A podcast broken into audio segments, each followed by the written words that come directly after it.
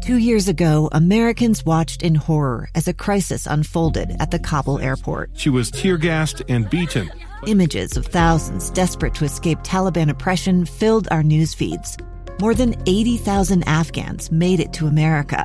But the story didn't end there. It was very cold. There was no power, no heat. Who would help our newest neighbors? I'm Andrea Smardon. In Stranger Becomes Neighbor, you'll hear the stories of some remarkable refugees who left their homes and their dreams behind only to start over from zero. Their only possession was three blankets. And you'll meet Americans who stepped up to help them. You want me to come when you deliver your baby. What can one person do in the face of an international disaster decades in the making? That's Stranger Becomes Neighbor. Find us at kslpodcast.com, follow us on Apple Podcasts, or anywhere else you listen.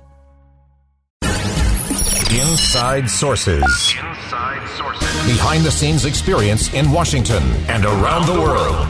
Here's the opinion page editor of the Deseret News, Boyd Matheson, on KSL News Radio 102.7 FM and 1160 AM.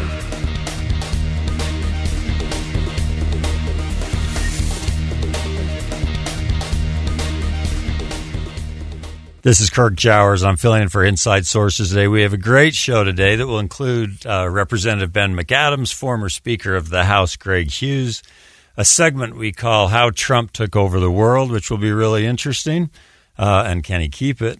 Uh, Spencer Eccles, a report from the UN conference, which is in Utah for the. F- it's the first time it's ever been out of New York, uh, so it's exciting for our state to host this, and we'll we'll get a report on that. And then at the end, to look at the big game, Utah versus BYU. And this time we're going to have a former NFL player and a former uh, Stanford uh, football team stand out. And the last time I had this, we had a BYU guy and a Utah guy, and you kind of knew exactly what they would say. This time we're going to we're going to see what some outsiders think about that game. Get a little more objective look at uh, at the game on Thursday. First, however, uh, we'll start with a really important subject uh, and that is Utah's growing problem with mental health and suicide, and a new report which has come out, which has really helped to clarify and define this issue. And we are incredibly fortunate um, to have uh, Marissa Henn and Dr. Travis Mickelson in studio today with such a sensitive and important subject. I really needed the best people possible to guide me. Uh, and so here in studio, we have Marissa Henn, who serves as Community Health Program Director at Intermountain Healthcare, providing system level leadership on suicide prevention and related community mental health strategies. She's had an incredible, uh, incredible career, including serving as an advisor to New York City Mayor Michael Bloomberg. Uh, in my old days, and my law firm had some some work with him. He's a very interesting, uh, dynamic man. So I could spend the whole time on that, but I won't.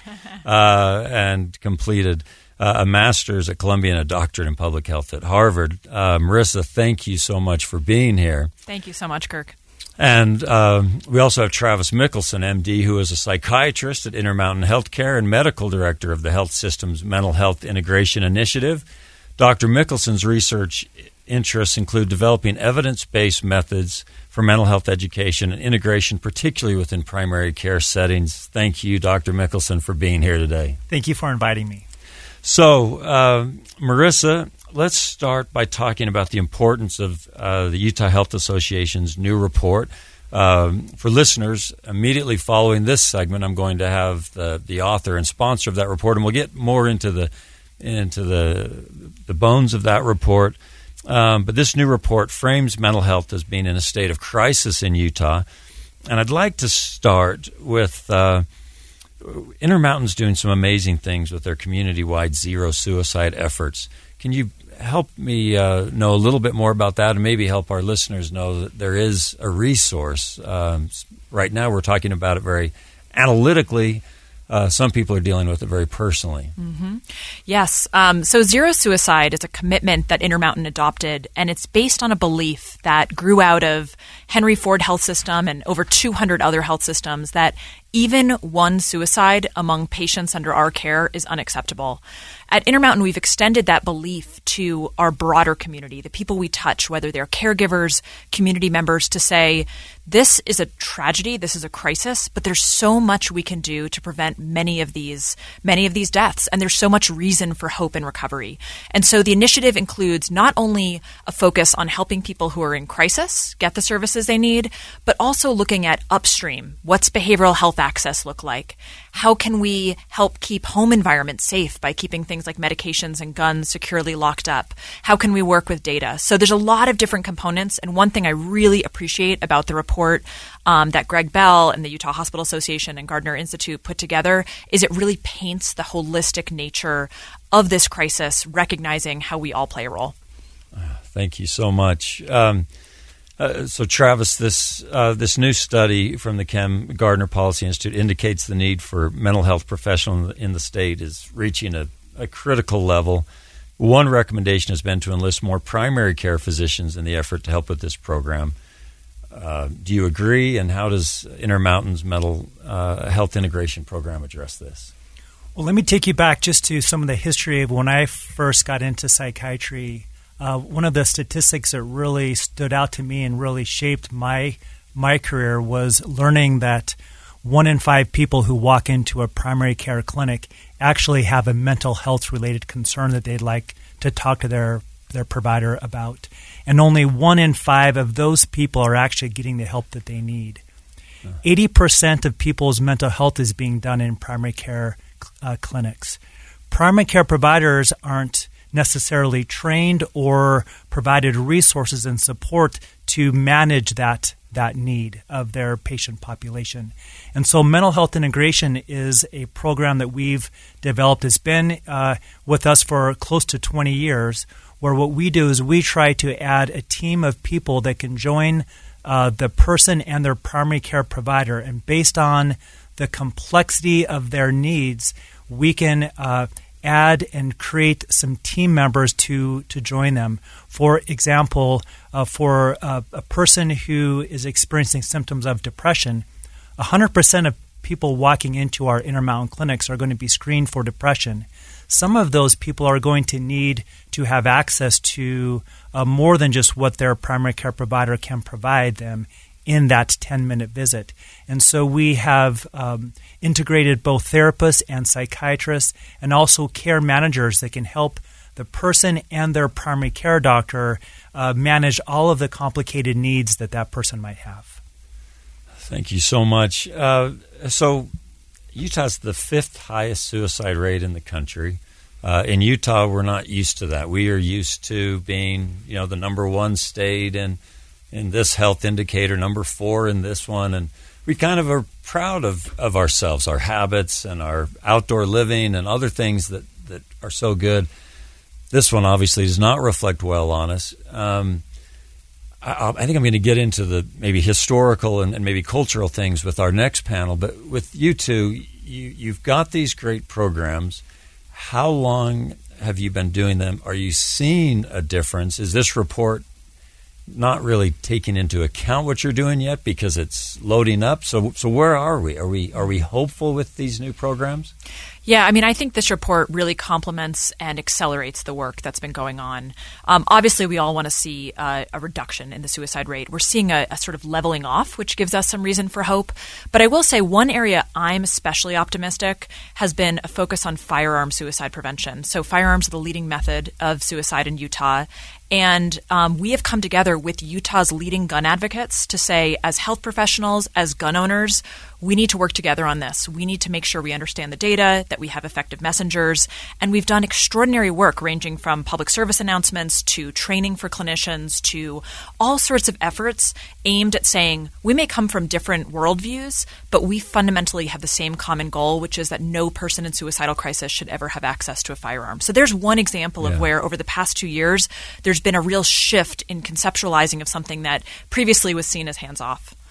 So those are some great policy things. I wish we had two hours. Uh, there's so many strands. Uh, but doctor, in the in the minute we have left, uh, one problem that often happens with, with any type of reform, even beyond the, the high minded policy and resources and everything else, is the professionals involved. In this case, it's doctors. Are you seeing doctors kind of progress to a point where they are, are better able to, to see some of these symptoms and, and perhaps steer them earlier rather than later? Uh, yes, they are. You know, if I could represent uh, a, a primary care provider, what I would say is I know very well why this is important. I, I know why I need to be involved and have this be part of what I do with with the people that I that I work with. As a primary care provider, what I need the system to give me are the resources and the tools because I'm being asked to see 20 to 30 people a day. And there's no way I'm going to be able to do a good job managing those needs unless I have a team of people around me who can help. And so this is something that we're really going to need our system to to support us in is making sure that we create a environment in which the primary care providers and the primary care clinics can thrive and be successful. Uh, well, thank you both so much for being in studio and, and at least getting this this information out to our listeners. We will follow up in the next segment uh, about some more of the uh, important parts of this report. But thanks for all you're doing, and uh, we hope to have you back soon. Thank, Thank you, Kirk. Thanks a lot.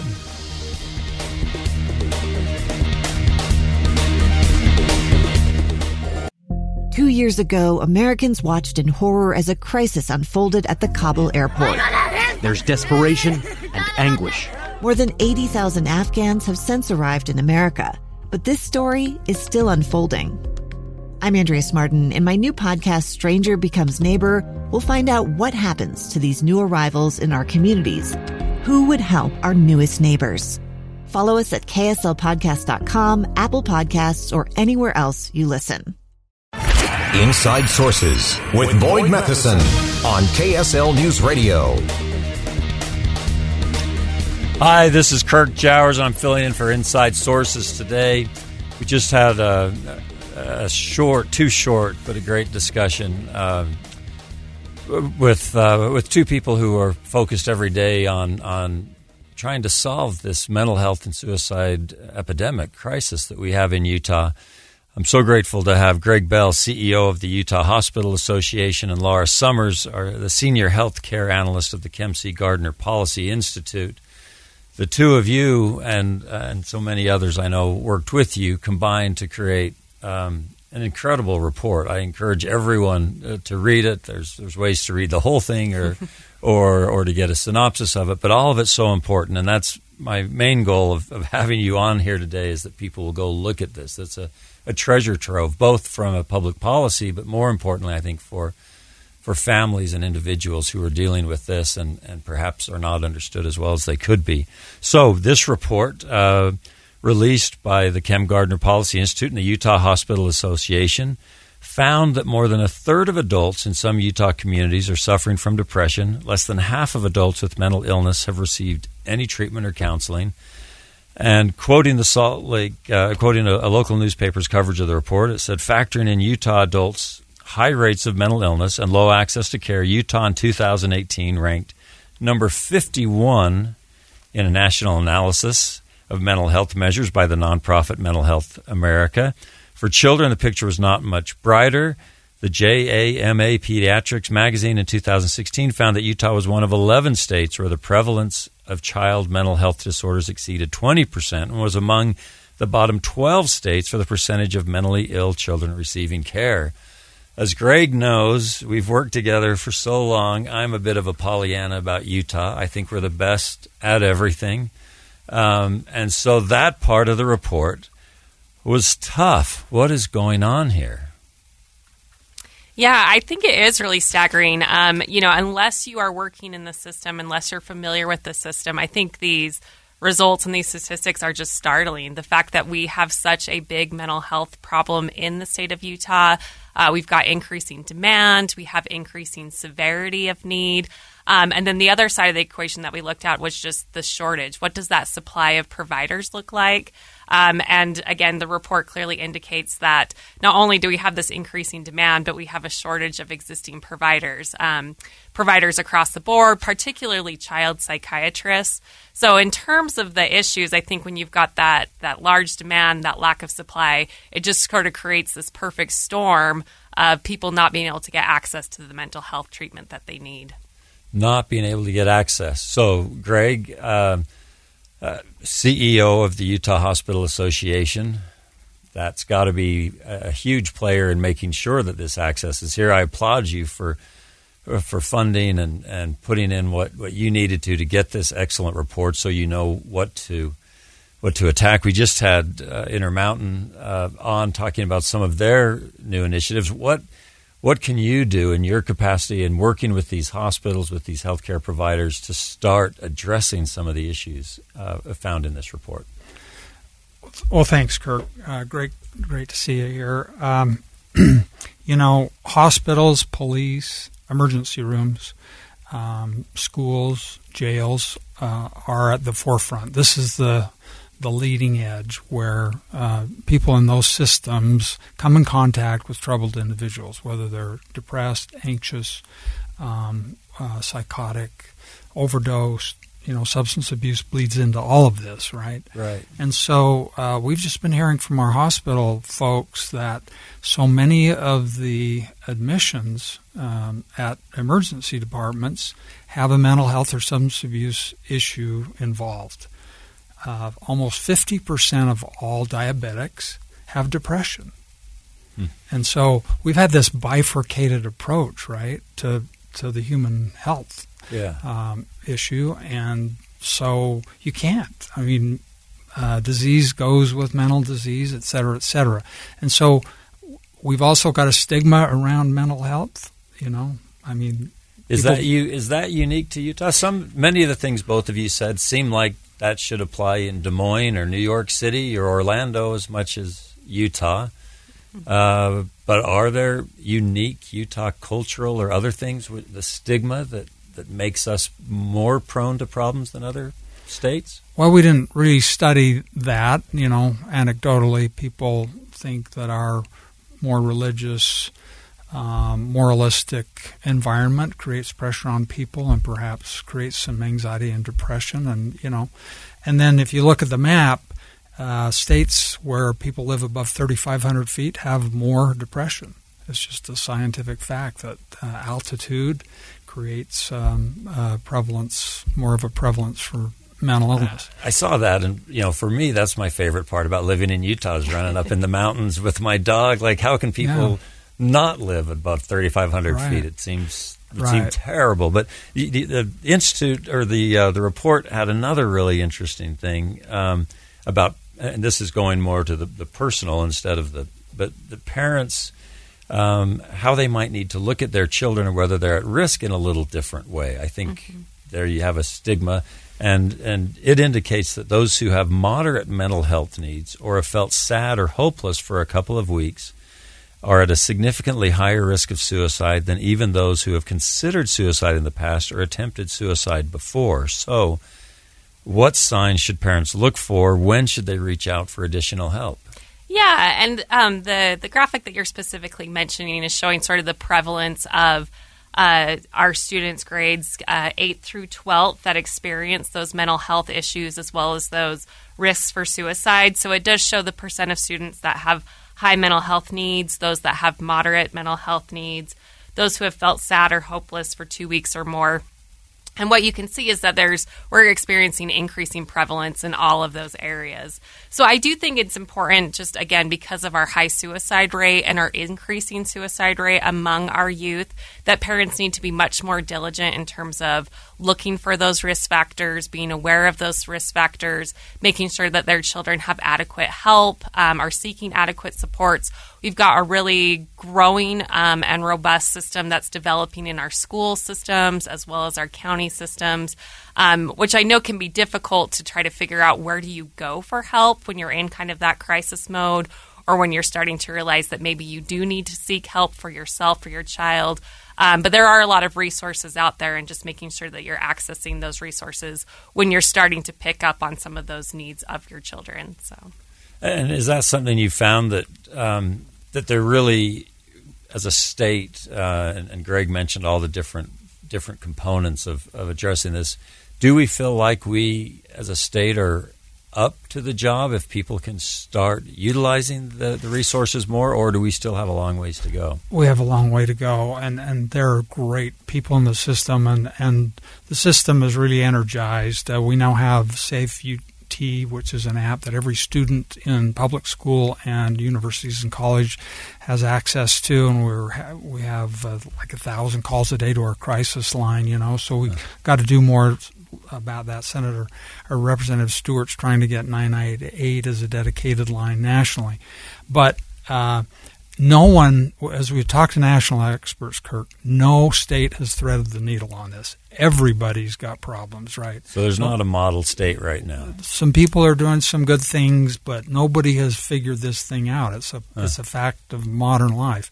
So we're lucky in Utah. A, we now have a benchmark. We have a we know what the numbers are with the data, and number two, we're moving forward with policymakers to address suicide untreated mental health needs, both for adults, juveniles, and uh, younger.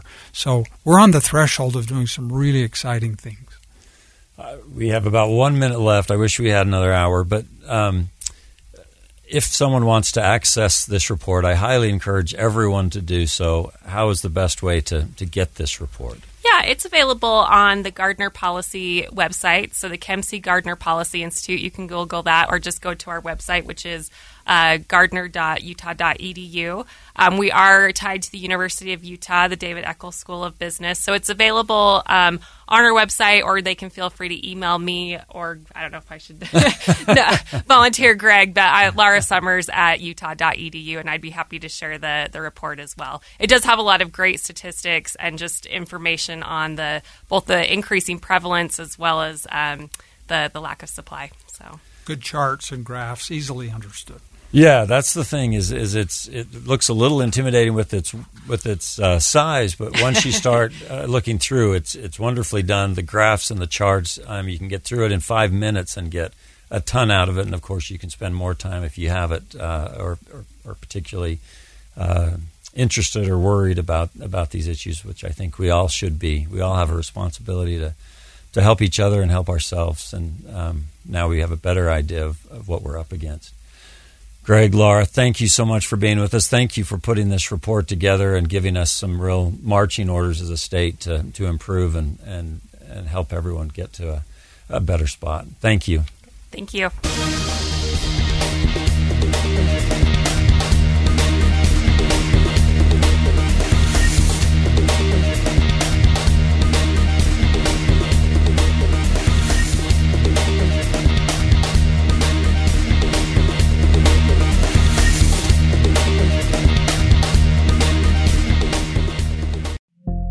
Years ago, Americans watched in horror as a crisis unfolded at the Kabul airport.